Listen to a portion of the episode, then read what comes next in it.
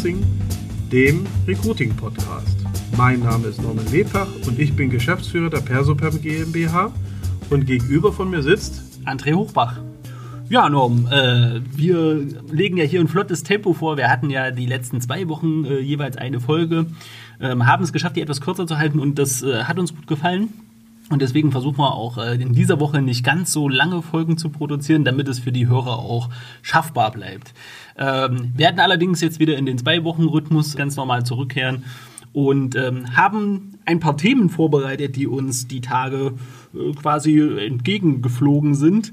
Ähm, du hast bis zu drei Themen. Wir werden gucken, ob wir alle schaffen, weil wir wollen ja unsere ja. Zeit auch einhalten. Und ich habe auch bis zu drei Themen. Und jetzt ist die Frage, möchtest du anfangen? Soll ich anfangen? Ja, ich habe äh, ich habe Sehr gut. Dann fange ich einfach mal an. Ich habe ein Thema und zwar, das kennt jeder, es geht um Ablenkung äh, von der Arbeit und äh, das ist tatsächlich für die meisten äh, Berufstätigen normal, hat äh, eine Untersuchung rausgefunden. Und zwar ist es so, dass ähm, jeder zweite Berufstätige, Berufstätige lässt sich manchmal äh, oder häufig von der Arbeit ablenken. Und ähm, das stellt sich zusammen äh, tatsächlich äh, so, dass äh, 40 Prozent manchmal abgelenkt sind, 11 Prozent äh, sind sehr häufig abgelenkt. Und äh, dann gibt es noch die paar, die äh, eher selten, äh, der, wo das selten der Fall ist. Da ist die Frage immer bei der sozialen Erwünschtheit, wenn ich solche äh, Studien beantworte, äh, um, ob das denn so stimmt. Und ähm, ganz interessant war, dass 64 Prozent von diesen ähm, häufig bis manchmal abgelenkten Personen ähm, weniger als 30 Minuten pro Tag abgelenkt sind. Da müssen wir nicht drüber quatschen, es ist ein wirtschaftlicher Schaden. Ne? 30 Minuten oder auch eine Stunde, ähm, wie es dann zum Beispiel immer noch 21 Prozent äh, angeben das ist einfach eine Stunde Arbeitsausfall, die zu vielen anderen Dingen, äh, die im Arbeitsalltag hinzukommen, einfach ähm, ja einem Unternehmen in Masse durchaus wehtun können. Äh, wie geht dir das denn so? Du ähm, bist ja selbstständig, du führst ja eine Firma mit Angestellten. Wie erlebst du das? Ähm, sind die auch manchmal mehr oder weniger abgelenkt? Oder wie hast du es, als du bei den großen Personalfirmen warst, wahrgenommen? Erzähl ja, gut, mal. Es gibt äh, die bewusste Ablenkung, die würde ich sogar als positiv beschreiben, weil die, das ist manchmal auch das Gespräch unter den Kollegen, mit den Kollegen. Das ist also durchaus eine Situation, die ich als Unternehmer fördere, dass man das nicht als Ablenkung sieht, sondern einfach den Zusammenhalt auch im Team ähm, stärkt. Auch die Privatgespräche? Natürlich, das ein oder andere Privatgespräch, äh, das ist, gehört einfach zum Alltag dazu. Man muss sich überlegen, wir sitzen ja acht Stunden an der Arbeit sitzen oder beschäftigen uns äh, mit der Arbeit und das ist einfach ein, ein, großer Anteil unserer Lebenszeit, ist Arbeitszeit und da muss Erlebtes auch mal besprochen werden, vielleicht auch mal in der Familie, was da vorgefallen ist oder irgendwelche Dinge, da muss man sich einfach auch mal austauschen. Und ich glaube so ein bisschen, das ist auch ein Teil, was man als Mitarbeiterbindung hat, nämlich die Kollegen. Einfach, wo man einfach sagt, ja, da ist ein Kollege, mit dem kann ich einfach mal ein bisschen mich austauschen. Äh, solange nicht die Arbeit darunter leidet, also das Ergebnis nicht darunter leidet, finde ich das vollkommen okay. Das ist mal interessant, weil tatsächlich die Privatgespräche einer der Hauptgründe sind. Ein kleiner Fun-Fact hier, hierzu im Geschlechtervergleich äh, sind es tatsächlich die äh, zwischenmenschlichen äh, Ablenkungen, die öfter bei Frauen vorkommen, während Männer mehr durch die eigene Technik wie das äh, Smartphone abgelenkt werden, weil im besten Fall vielleicht noch eine E-Mail äh, zu beantworten ist, im schlechtesten Fall irgendein Handyspiel drauf gezockt wird. Ja, also Spiele oder sowas, das finde ich nicht so akzeptabel, das muss ich sagen. Also das sind so Sachen, die gehören entweder in eine Pause oder die gehören tatsächlich in den Feierabend. Ähm, grundsätzlich meinte ich aber vorhin auch diese passive Ablenkung, das ist zum Beispiel eine E-Mail, die nicht unmittelbar zur Arbeit dazugehört, wo man einfach sagt, ach, ich lese die mal und dann beschäftigt man sich aber doch längere Zeit damit, weil es vielleicht ein Angebot ist, was ganz attraktiv erscheint oder eine Mail, die irgendwas offeriert, wo man vielleicht denkt, ach, da müsste ich mich doch noch mal gedanklich damit beschäftigen. Insofern, ich nenne das jetzt mal passive Ablenkung, äh, wo man also nicht ganz bei der Sache ist, auch nicht gedanklich ganz bei der Sache. Mhm. Also ich ähm, kenne das, ich lasse mich gerne ablenken, weiß der. ähm, auch tatsächlich, wenn es um die äh, zwischenmenschliche Interaktion geht, wobei ich das ähnlich wie du sehe, das ist durchaus wichtig und ich finde bis zum gewissen Grad fördert das auch die Produktivität.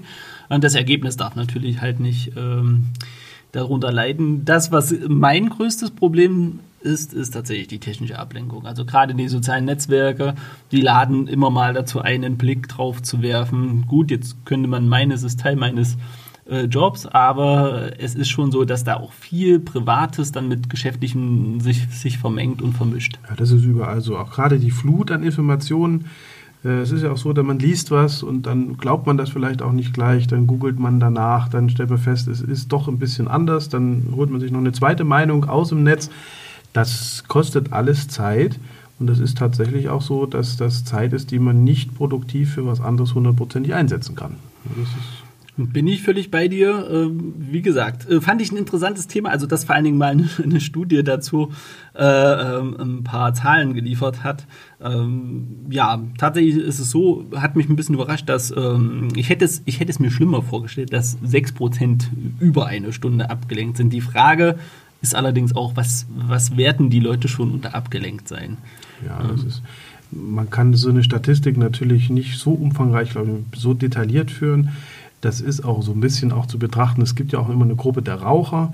Ja, wenn die zusammenstehen, vielleicht vor der Tür, dann sind die in dem Moment ja auch nicht produktiv. Aber äh wobei ich da ganz klar sagen muss, äh, begrüße ich auch, wenn Unternehmen mit einer, mit zum Beispiel einem Auslogsystem am Eingang arbeiten. Also ich muss sagen, dass äh, auch wenn das vielleicht andere äh, kritischer sehen, ich finde das gut äh, dass, äh, dass von der Arbeitszeit quasi auch abgezogen wird.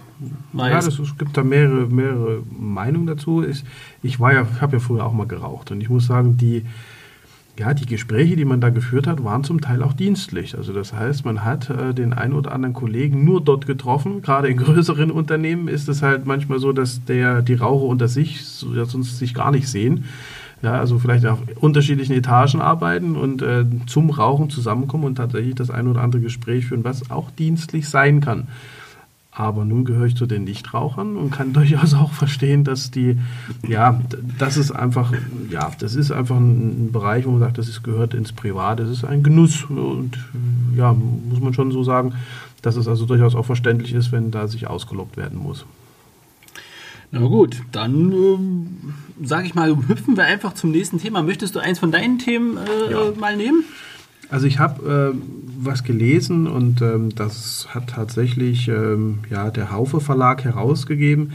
Fand ich ganz spannend, weil wir doch immer wieder mit dem Thema konfrontiert werden und das nennt sich, was sind die häufigsten Gründe für eine Arbeitnehmerkündigung? Ne? Das ist ja, wir sind in einem Markt, ja, wo also der Arbeitnehmer entscheidet. Da wieder ganz kurz, wahrscheinlich das Abgelenktsein von Gesprächen oder, oder dem Handy. Also an der Stelle äh, nicht, sondern es hat andere Gründe. Ähm, und zwar sind die Gründe, ähm, ja, sie sind mannigfaltig. Das ist nicht ein großer Grund, aber man, man hat da schon so ein Bild. Und zwar geht es eben immer darum, ähm, dass es auch ein großer Verlust immer entsteht, wenn ein Mitarbeiter kündigt, äh, weil eben die Zeiten, bis man wieder einen neuen Mitarbeiter gefunden hat, sich durchaus äh, ja, verlängert hat und auch gleich äh, so ein Verlust mit Einarbeitung äh, verbunden ist und mit, äh, ja, mit Mehrarbeit für die bestehenden Mitarbeiter.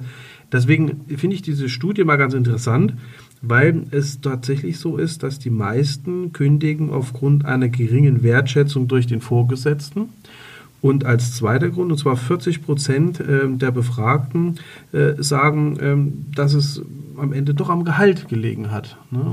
Mhm. Also das ist schon, äh, ja, wir sprechen immer darüber, dass das Gehalt nicht das alles Entscheidende ist und ähm, dass äh, viele Gründe eigentlich äh, zusammenkommen müssen, dass jemand sich verändert. Aber die zwei größten, ja, die zwei größten Faktoren, Faktoren sind einmal die Wertschätzung und zum anderen eben tatsächlich das Gehalt an der Stelle. Hm. Ich weiß, wir, wir reden ja öfter mal darüber, dass Gehalt nicht alles ist, aber wir haben auch schon festgestellt, dass ähm, dass eher daran liegt, dass der Arbeitnehmer ein gewisses Gehalt einfach voraussetzt und äh, also zumindest, dass er ohne Sorgen leben kann und ähm, äh, ja, dass es halt äh, deswegen nicht zwingend immer darum geht, ob das Gehalt jetzt ausschlaggebend ist, aber wenn, wenn man sich halt nicht äh, ja, mal, mit den anderen vergleicht äh, und, und nicht ähm, halbwegs in derselben äh, ja, Gehaltsklasse angekommen ist, weil das Unternehmen dort tatsächlich noch nicht so weit ist, ist, dann glaube ich tatsächlich, dass man sich da benachteiligt fühlt und sagt, ja, ich suche mir dann halt einen neuen Job.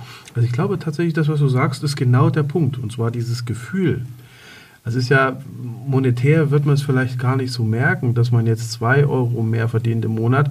Aber äh, es ist ja so, wenn ich mich mit jemandem unterhalte und der schildert vielleicht in der Situation, was er momentan verdient, dann möchte ich irgendwie da dasselbe oder mehr. Ein Praxisbeispiel.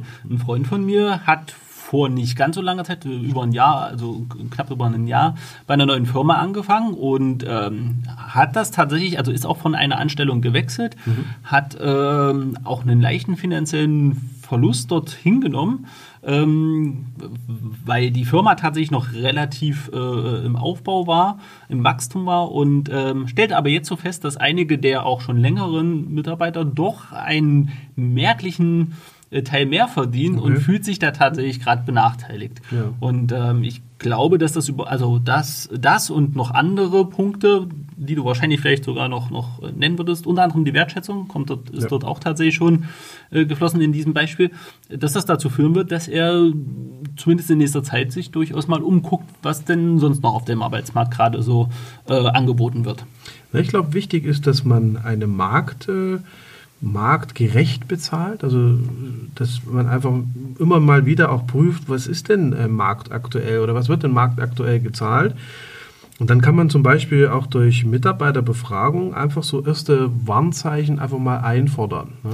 Macht es Sinn, sich da an der Region zu orientieren, wenn du vom Markt äh, redest? Oder macht es halt Sinn, auch mal zu gucken, naja, wie sieht es denn in anderen Region, Regionen aus? Weil man konkurriert ja nicht zwingend immer nur mit der Region direkt in der Umgebung, sondern natürlich auch mit, also wenn wir es jetzt nur auf Deutschland runterbrechen, äh, konkurriert Thüringen zum Beispiel ja durchaus auch mit Sachsen oder halt mit äh, Nordrhein-Westfalen. Ähm, da muss man doch, denke ich, ein bisschen über den Tellerrand hinausschauen. Ja, also das ist so, aber Viele vergleichen tatsächlich äh, die jetzige Situation vielleicht mit anderen Bundesländern oder mit Mitarbeitern in anderen Ländern. Da ist ja oftmals dieser Vergleich Deutschland-Schweiz. Natürlich verdient man in der Schweiz besser. Und wahrscheinlich sind die Gehälter auch anders. Und vielleicht ist auch äh, das System einfach anders strukturiert, dass netto mehr übrig bleibt.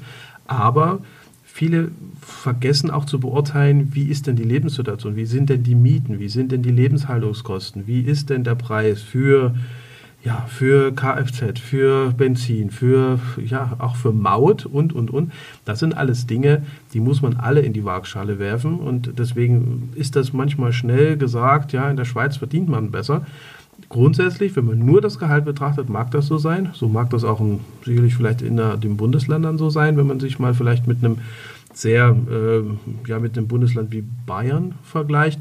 Aber man muss alles zusammen betrachten. Und deswegen kann man das gar nicht so pauschal sagen und sagen, ja, dort verdient man einfach mehr, sondern am Ende ist, wo kann ich denn meine Bedürfnisse am besten befriedigen?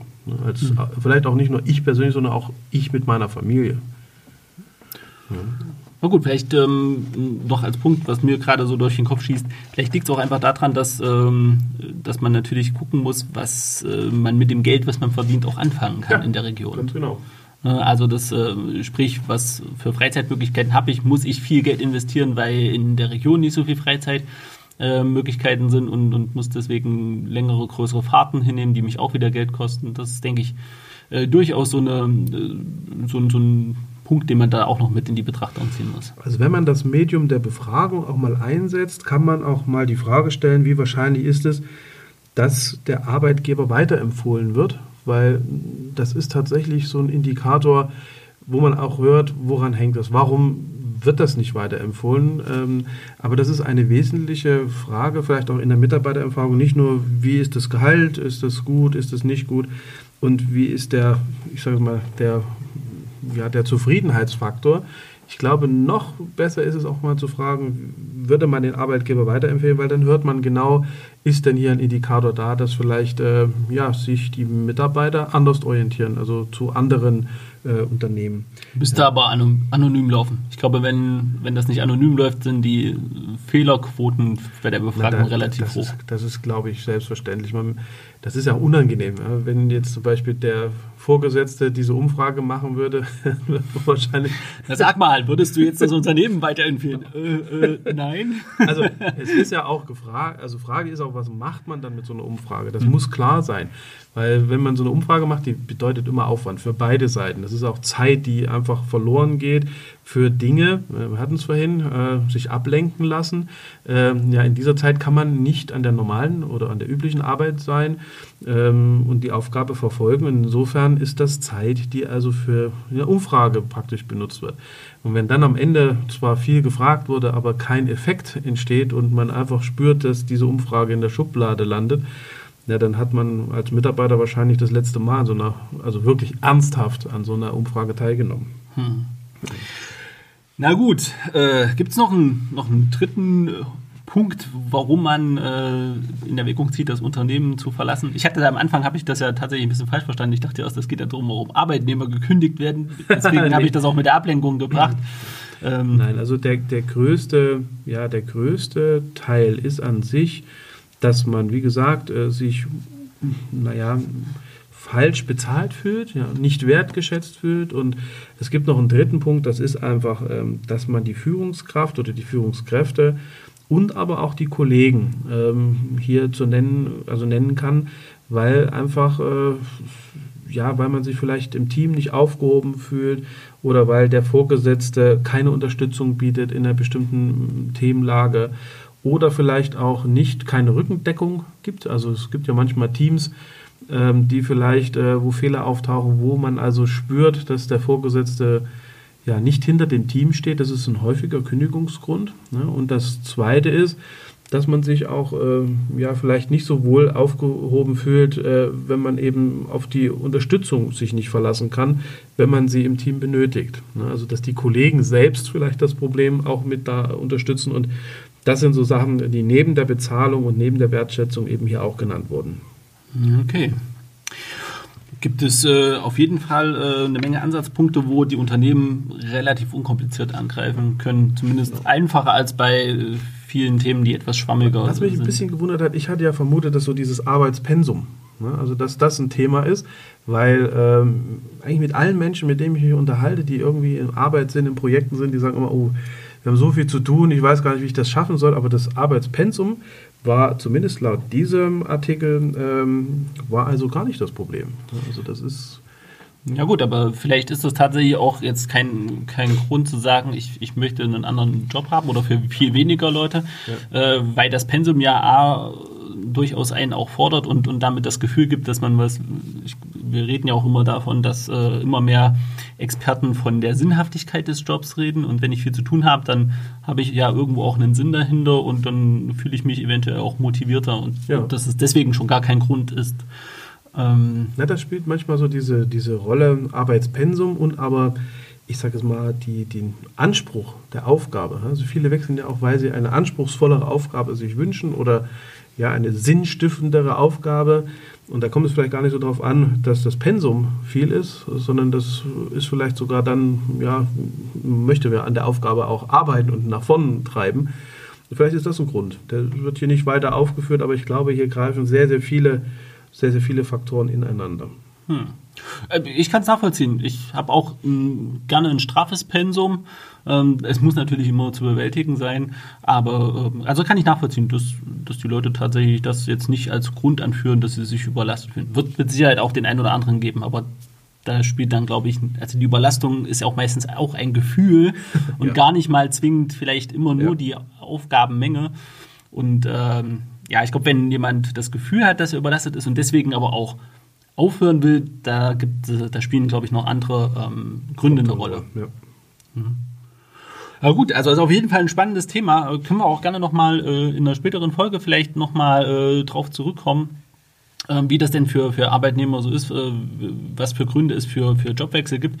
Das ist tatsächlich äh, sogar ein sehr guter Punkt, weil unser neuer Blogbeitrag, der gestern erschienen ist, der äh, beschäftigt sich tatsächlich auch mit den Gründen beziehungsweise mit den sieben Phasen, die jemand bei der Betrachtung eines Jobwechsels ja, berücksichtigen muss. Ja. Ist ein Zweiteiler, kommt nächste Woche quasi der zweite Teil des Blogbeitrags raus. Ähm, kann man sich durchaus mal durchlesen, ist spannend und interessant. Vor allen Dingen Dingen für die äh, Unternehmen, die eventuell tatsächlich damit zu kämpfen haben, dass der ein oder andere ähm, ja, einfach geht und sich eine neue Stelle sucht. Ja. Gut. Ich habe noch ein Thema. Relativ äh, aktuell, eigentlich nicht aktuell, aber es ist ja ein Dauerbrenner. Und zwar geht es um den Brexit. Und wir haben das ja vermieden, darüber bis jetzt viel zu sprechen, aber ähm, nun kam ähm, zugegebenermaßen auch wieder in der Personalwirtschaft. Ich habe die Woche meine News aus der Personalwirtschaft einfach äh, genommen äh, kam tatsächlich äh, eine Untersuchung oder eine Befragung, die zutage gefördert hat, dass viele Unternehmen äh, unvorbereitet sind und wie es in der Überschrift hieß, auch äh, not amused. Das fand ich äh, sehr witzig. Und zwar aktuelles Thema, der Brexit wurde ja verlängert äh, bis optional auf den 31. Oktober. Da gab es auch schöne Halloween-Witze schon dazu. Äh, die fand ich alle sehr amüsant.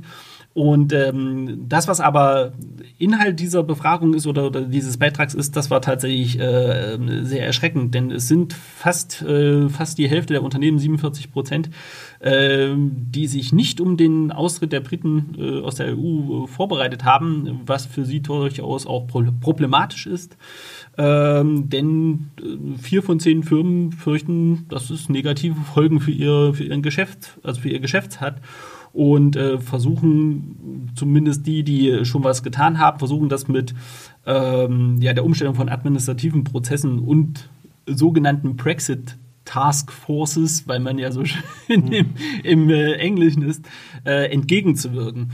Ähm, das, was aber äh, wirklich ähm, problematisch ist, sind die, die, oder was befürchtet wird, sind die administrativen Hürden, Umsatzrückgang und vor allen Dingen die Störung der Lieferketten, ähm, die befürchtet wird. Und aktuell ist das tatsächlich auch schon so, dass die Unternehmen ähm, tatsächlich Probleme haben ist bei der Anlieferung nach Großbritannien. Also da gibt es, äh, gibt es schon Probleme. Und das wird auch Auswirkungen auf den äh, Jobmarkt äh, quasi haben, weil tatsächlich, ähm, also für uns sowohl positive wie auch weiterhin negative, was die Fachkräfte angeht, denn viele der ähm, Unternehmen überlegen tatsächlich, ähm, gerade auch, weil, weil, man, weil momentan so eine große Unsicherheit herrscht, die äh, Jobs und die Stellen nach Deutschland zum Großteil mhm. zu verlegen. Es gibt auch noch andere europäische Länder, die wir auch mit berücksichtigen müssen, wenn sie im näheren Umfeld direkt sind. Aber das große Problem wird sein, dass viele Jobs ähm, und man mag das nicht glauben, dass man das als Problem bezeichnet, äh, dass viele Jobs hierher kommen. Ähm, Frankfurt zum Beispiel gerade für den Finanzsektor ganz ja. interessant, geben viele Firmen an. Das Problem ist bloß, dass die Fachkräfte tatsächlich gar nicht so vorhanden sind. Und ähm, wir reden hier immerhin von auf beiden Seiten insgesamt äh, ca. 650.000 äh, Beschäftigten. Das heißt also, für die Briten könnte es sehr hart werden, weil auf deren Seite tatsächlich auch Jobs verloren gehen und dort nicht jeder einfach auch nachzieht. Und hier ist es halt so, dass wir wir ähm, ja, eine immense äh, Summe an, an freien Stellen haben, die wir dann besetzen müssen. Und äh, im aktuellen, gerade auch im Bankensektor ist es ja gerade so, dass auch da die Fachkräfte momentan, zumindest in äh, Fach- und Führungspositionen, durchaus schwer zu besetzen sind. Und es wird ein Problem werden. Und ähm, ja. Und wir erleben das ja, ja heute schon, dass der ein oder andere Bewerber äh, sich schon aus den, ja, aus, aus den von Großbritannien einfach jetzt meldet und sagt, er sucht einen neuen Job, äh, weil eben auch unsicher ist, ob die Deutschen dann so ohne weiteres, ohne Aufenthaltsgenehmigung in, in, ja, in den Ballungszentren in Großbritannien bleiben können. Also generell nicht nur in den Ballungszentren, also da, wo sie im Moment sind und arbeiten. Das betrifft tatsächlich die genannte Finanzstruktur, also Finanzsektor. Das betrifft aber auch Ärzte. Das betrifft also viele, die einfach jetzt unsicher sind und tatsächlich den Weg wieder zurück nach Deutschland suchen. Ja, und das ist also, ja, es ist einige Unsicherheit. Ich glaube, das ist das Größte, das Größte, was halt so in Bewegung ist, weil man einfach nicht weiß, was passiert da eigentlich so richtig. Und ähm, ich persönlich, äh, wir genießen das ja, wenn man von A nach B fährt, keine Grenzkontrolle hat und so weiter. Und ich kann mich erinnern, dass ich mal zum Schüleraustausch war äh, in England und äh, da eben mit der Fähre gefahren bin. Und das war also ein großer Akt. Ja, einfach Papiere zeigen, die LKWs standen alle da.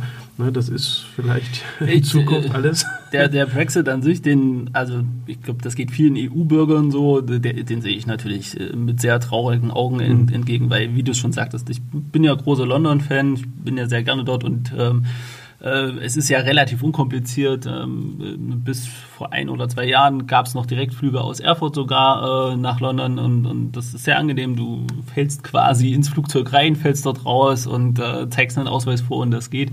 Ich gehe zwar nicht davon aus, dass es äh, innerhalb des europäischen Raums trotzdem viel katastrophaler nach dem Brexit wird, was, was, was das angeht. Aber das Schengen-Abkommen ist tatsächlich schon, mhm.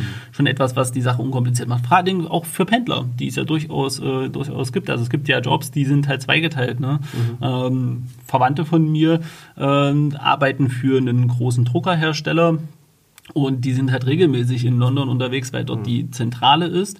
Und ähm, aber in, in ähm, ich glaube auch Frankfurt tatsächlich die Geschäftsräumlichkeiten hier vor Ort für den Vertrieb sind. Und ähm, das wird natürlich ungleich äh, schwerer werden. Und äh, ich weiß jetzt nicht, wie es dort speziell ist, äh, wie die Vorhaben dort sind, aber ich kann mir auch vorstellen, dass man sich über kurz oder lang dann halt überlegt, äh, dort halt ähm, die Zentrale auch nach Frankfurt dann ähm, ja. zu ziehen, weil es einfach äh, ja wenn es zu komplex wird, dann einfach äh, besser ist, äh, hier vor Ort alles zu bündeln und ähm, sich den Stress nicht anzutun. Also kann ich jedes Unternehmen verstehen. Also wir haben am Anfang des Jahres tatsächlich von unserer Versicherung, von unserer Unternehmensversicherung, ein Schreiben bekommen, dass sie den Standort in äh, England aufgeben und äh, ja, ihre Zentrale verlagern, allerdings nicht nach Deutschland, sondern die gehen nach Amsterdam.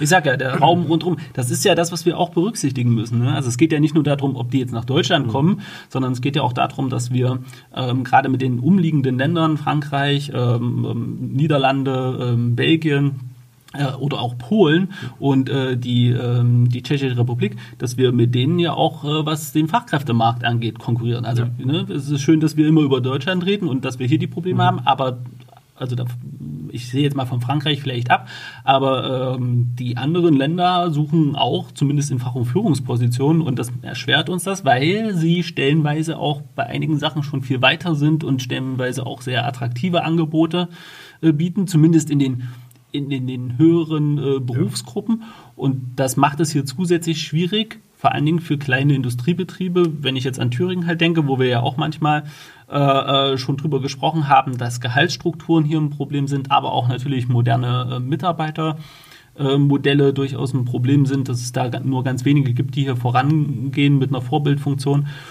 Ja, und äh, deswegen berührt uns der Brexit tatsächlich auch im kleinen, im kleinen Raum. Und ähm, ich fand die News halt einfach äh, jetzt mal erwähnenswert, weil dadurch, dass sich das nochmal verschiebt, herrscht halt weiter Unklarheit und das verschärft tatsächlich für die Unternehmen die Situation und, und natürlich auch für den Arbeitsmarkt hier.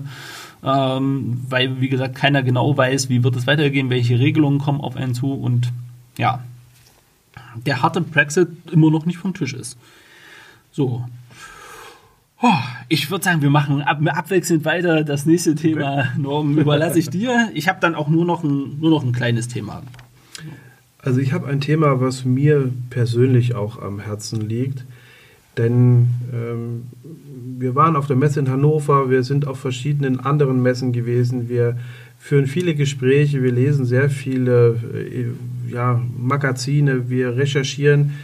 Und es kommt doch immer eins zum Tragen, und zwar, dass äh, ja, dass es immer schwieriger wird, geeignete Leute zu finden, aber auf der gleichen, in der gleichen Geschwindigkeit erscheinen immer wieder auch neue Themen, äh, neue Software, neue Ideen, die man also verwendet ähm, oder verwenden möchte oder einfach nur dem Kind auch einen anderen Namen gibt, ne, um letztendlich an die gewünschten Fachkräfte zu kommen. Ich habe mir mal ein Thema rausgesucht. Ich selbst überschreibe das mal mit, dem, mit der Überschrift, wir müssen wieder normal werden. Und da meine ich, ähm, dass man nicht jeden Trend folgen sollte, sondern ich meine auch damit, dass man also einfach auch mal wieder, äh, ja, dass man auch mal wieder zur Menschlichkeit zurückkommt und auch zu einem normalen Gespräch in einem Bewerbungsprozess kommt und nicht alles äh, ja, auf die künstliche Intelligenz äh, schiebt oder sich mit irgendwelchen Chatbots unterhält oder einfach auch eine Website hat, die schon möglichst viel Automatismus mitbringt. Ich, ich muss jetzt auch mal, also weil du Chatbots erwähnst, ne? also ich äh, bin ja ein Freund der Digitalisierung, aber wer will denn das gerade in so einem heiklen Moment? Da komme ich wieder auf unseren Blogbeitrag von gestern, die, diese, dieser Schritt, sich bei einer Firma zu bewerben, eventuell halt auch aus einer, Ausste äh, aus einer Anstellung heraus, was mit einem Risiko verbunden ist, der, da will ich doch mit Menschen reden und nicht ja. mit Maschinen. Selbst wenn die wirklich gut sind, ähm, glaube ich tatsächlich, dass zumindest äh, Stand aktueller Technik, wenn das nicht absolut ausgefeilt äh, von Google vorbereitet äh, ein Chatbot ist, dass man relativ schnell merkt, dass man hier halt mit einer KI äh, zu tun hat. Ja. Wer will das denn? Also das, das Schwierige ist auch, dass gerade der Bewerbungsprozess, die Veränderung, die man damit einher, die damit einhergeht, ist ja eine Veränderung, die betrifft ja auch eine ganze Familie zum Teil. Mhm. So und das hat vieles mit also Arbeit, äh, Geld verdienen, Aufgaben zu bewerkstelligen. Das hat auch ein bisschen was mit Vertrauen zu tun. Also zum einen in dem Bewerbungsprozess möchte ich ja äh, Vertrauen auch zu meinem neuen Arbeitgeber aufbauen. Und ich möchte auch äh, das Vertrauen, solange wie ich mich nicht verändere, auch nicht zu meinem jetzigen Arbeitgeber verlieren. Und insofern äh, stelle ich mir das nicht so schön vor, mich mit einer Maschine zu unterhalten. Ich mache das jetzt mal nicht KI oder Chatbot. Ich unterhalte mich selten gerne mit einer Maschine. Und ähm, weil ich einfach nicht glaube, dass die Algorithmen im Moment schon so ausgebaut sind, dass ja genau verstanden wird, was ich eigentlich für ein Anliegen habe. Und ähm, wir haben mal selber so ein paar Tests hier gemacht ähm, mit einem Chatbot. Äh, da kam eben raus, äh, ja, dass also die einfachsten Fragen falsch beantwortet äh, werden und dass es zum Teil amüsant ist. Aber wenn ich mich in einem Bewerbungsprozess befinde, da muss ich einfach sagen, habe ich, hätte ich wahrscheinlich als Bewerber gar nicht die Zeit, jetzt umständlich die Frage anders zu formulieren, weil mich einfach die Maschine nicht versteht. Mhm. Ähm, siehst du da, ich muss da mal ganz kurz, mhm. siehst du da auch ähm, die Schwierigkeiten im Bereich Online-Recruiting und, und dieses, ähm, ja, es ist ein schwieriges Wort, weil die äh, Menschen das so unterschiedlich verstehen, dieses Social Recruiting, also gerade in den sozialen Netzwerken automatisiert zu, zu suchen?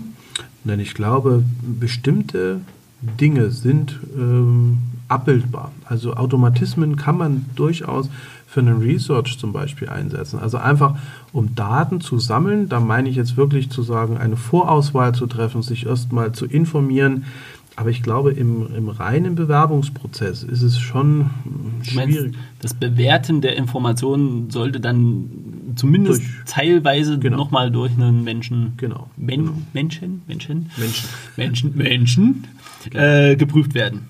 Ja, weil es geht ja auch um die Zwischentöne. Mhm. Also das heißt, wenn ich nur Fakten vergleiche, dann mag das gehen, dass man maschinell das auswertet. Aber wenn ich zum Beispiel heraushören muss, bleiben wir mal bei einem Beispiel Vertrieb, ne, ob derjenige wirklich geeignet ist, zu ver ja, Produkte oder Dienstleistungen zu vertreiben, dann kommt es auf seine Art an und nicht auf den Inhalt primär, weil das, der Inhalt liefert das Produkt. Zumal ja Daten relativ viel und schnell gern ja. auch in den Lebenslauf geschrieben sind, aber das, ja, sag schon, das Talent äh, ist nochmal auf einer ganz anderen Stufe zu bewerten. Ja. Also es gibt ein paar Sachen, wenn man eben davon spricht, wieder normal zu werden, dann meine ich einfach äh, zwar alle Techniken zu nutzen, die sinnvoll sind, aber sich auch immer mal wieder zu überlegen, was ist denn sinnvoll? Und äh, wenn man schon was verändern möchte, habe ich nur ein gutes Beispiel. Äh, das ist äh, mal die Deutsche Bahn, die lässt jetzt für die Azubis äh, die Anschreiben weg. Also das ist nicht mehr notwendig. Ist vielleicht auch äh, logisch, weil was soll denn ein Azubi, der vielleicht in seiner ersten Berufsausbildung äh, jetzt ein Anschreiben formulieren soll, der hat einfach normalerweise noch nicht so viel zu ah. schreiben, außer. Also du meinst jetzt das, äh, das Motivationsschreiben? Genau, dieses klassische Motivationsschreiben. Ja, das fand ich, das finde ich auch bei vielen anderen Sachen immer schwierig. Also klar, dass man dass man bei einem Job, auch wenn man schon aus der Ausbildung raus ist, mal so grundsätzlich schreibt, warum man für das Unternehmen gerne arbeiten würde, das kann ich nachvollziehen. Aber ich finde die Motivationsschreiben immer so tatsächlich ein bisschen schwierig. Weil was erreiche ich? ich? Ich zwinge die Leute, sich partiell was aus den Fingern zu saugen. Weil ja. Na gut, wo es halt, wo es ums Schreibstil geht, also wo das zur Kompetenz dazugehört, dann ist die Frage, ob man das unbedingt Aber in einem Anschreiben machen muss. Ein Schlosser oder? muss ja nun jetzt nicht, also die Frage ist eh, ob das dort ge gebraucht wird, aber ein Schlosser muss natürlich jetzt aus meiner Sicht nicht eine Motivation abliefern, warum er denn unbedingt Schlosser werden will. Es reicht überhaupt, dass er das werden möchte. Ich gebe dir recht, einen Journalisten verlange ich natürlich so ein Schreiben ab, aber einfach, weil ich daran auch erkennen kann, bringt er, bringt er ein ja. Fünkchen Talent mit oder äh, kann ich mir das sparen. Ja. Also ja, bin also ich bei dir. Ich denke mal, man kann vielleicht auch mal ein Gespräch an einem, ähm, an einem anderen Ort führen. Also zum Beispiel ein Beispiel die Stadtwerke in Düsseldorf, die haben Rekrutierungsgespräche in einem Boot, also hier an der Stelle in einem Tretboot gemacht. Das ist vielleicht mal ganz, ganz äh, amüsant. Äh, ob das nun mehr Bewerber äh, gibt, das wage ich zu bezweifeln. Das kann man sicher dann mit Social-Media-Kanälen auch mal wieder gut äh, in Szene setzen. Aber ähm, für eins ist es gut, Norm. Also, also bleiben wir mal bei dem Bootsbeispiel. Ich glaube, dass das den Bewerber auf jeden Fall aus dieser Stresssituation herausholt. Mhm. So, also weil, machen wir uns nichts vor, selbst wenn äh, wenn man sagt, okay, man ist relativ selbstsicher, es ist durchaus eine Stresssituation, in so einem mhm. Bewerbungsgespräch ja. zu sein. Und ich glaube, dass das ähm, tatsächlich äh, den Druck herausnimmt, wenn man sich an einem Schreibtisch gegenüber sitzt und quasi so eine Art Verhör vor sich hat. Äh, das kann noch so schöne Räumlichkeiten mit sich bringen und einen netten Kaffee, aber es ist und bleibt äh, immer so eine Interviewsituation und in, in so einer entspannten ach, Tretboot, das finde ich eigentlich ganz gut. Wo, wer macht das? da bewerbe ich mich gleich mal. Aber das siehst du, das ist genau diese Menschlichkeit, das mhm. ist genau dieser Kontakt zu einem anderen Menschen, wo man einfach Barrieren abbaut. Und ähm, das ist genau auch das, wo ich sage, äh, die Zukunft äh, sollte doch so sein, dass man sich hier wie darauf besinnt, was ist dem anderen angenehm, wie kann ich eine, eine, auch eine Gesprächsatmosphäre schaffen, die angenehm ist, um dann letztendlich ja auch ein Gespräch zu führen, was für beide Seiten auch sinnvoll ist. Hm. Ich habe so ein bisschen Angst, dass also die Maschinen ja einen guten Bewerber vielleicht vorher ausselektieren oder einfach falsch bewerten, der vielleicht super geeignet gewesen wäre, aber einfach die Hürde nicht schafft, weil eben dieser Auswahlmechanismus maschinell vorgenommen wird. Ja, weil er nur nach reinen Fakten, die irgendwo stehen, ähm, bewertet werden kann. Also ja, ich bin nicht nur, ich verstehe das nicht nur, sondern da bin ich auch tatsächlich äh, dafür, ist aus meiner Sicht tatsächlich auch so ein, so ein Problem. Macht aber natürlich wieder Arbeit. Ne? Das, ist, das ist das, was wir immer wieder feststellen.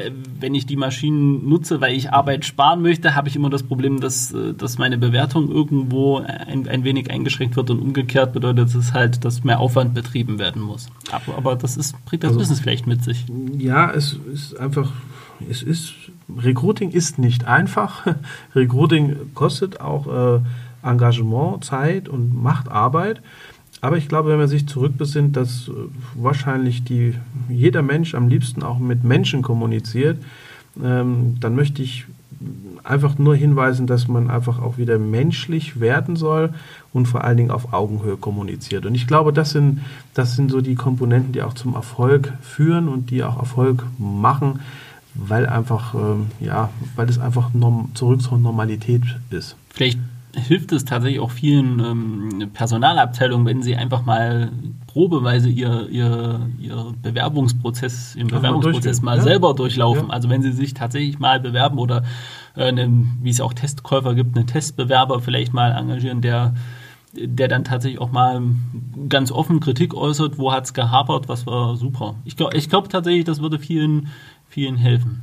Du Norm, äh, die Zeit ist schon wieder so vorangeschritten und wir wollten uns doch Mühe geben. Ich schlage vor, dass, also ich hätte ja noch ein kleines Thema, ich weiß gar nicht, ob du noch äh, ein Thema hattest. Ah ja, doch, ähm, das war das ja mit den Ausbildungsplätzen. Aber ich das schlage vor, dass mit den Ausbildungsplätzen, das äh, nehmen wir mal mit, das ist jetzt eine News, die tatsächlich ja nicht ähm, äh, ja, an Zeit verliert. Das können wir in der nächsten Folge vielleicht mal mit, ähm, mit dranbringen. Und die News, die ich noch hatte, da ging es um den Einsatz und Erfolg geplanter Rekrutierungsmaßnahmen. Schlage ich einfach vor, bringe ich äh, da geht es um eine Grafik, die ich gefunden habe, äh, die ich äh, ganz interessant fand. Und vielleicht bringe ich da einfach auf unserem Blog äh, mal einen ganz kurzen Beitrag zu, dass, ich, dass man sich das angucken kann. Ich fand das halt einfach nur interessant, welche besonders häufig eingesetzt werden, mit welchen Erfolgsquoten.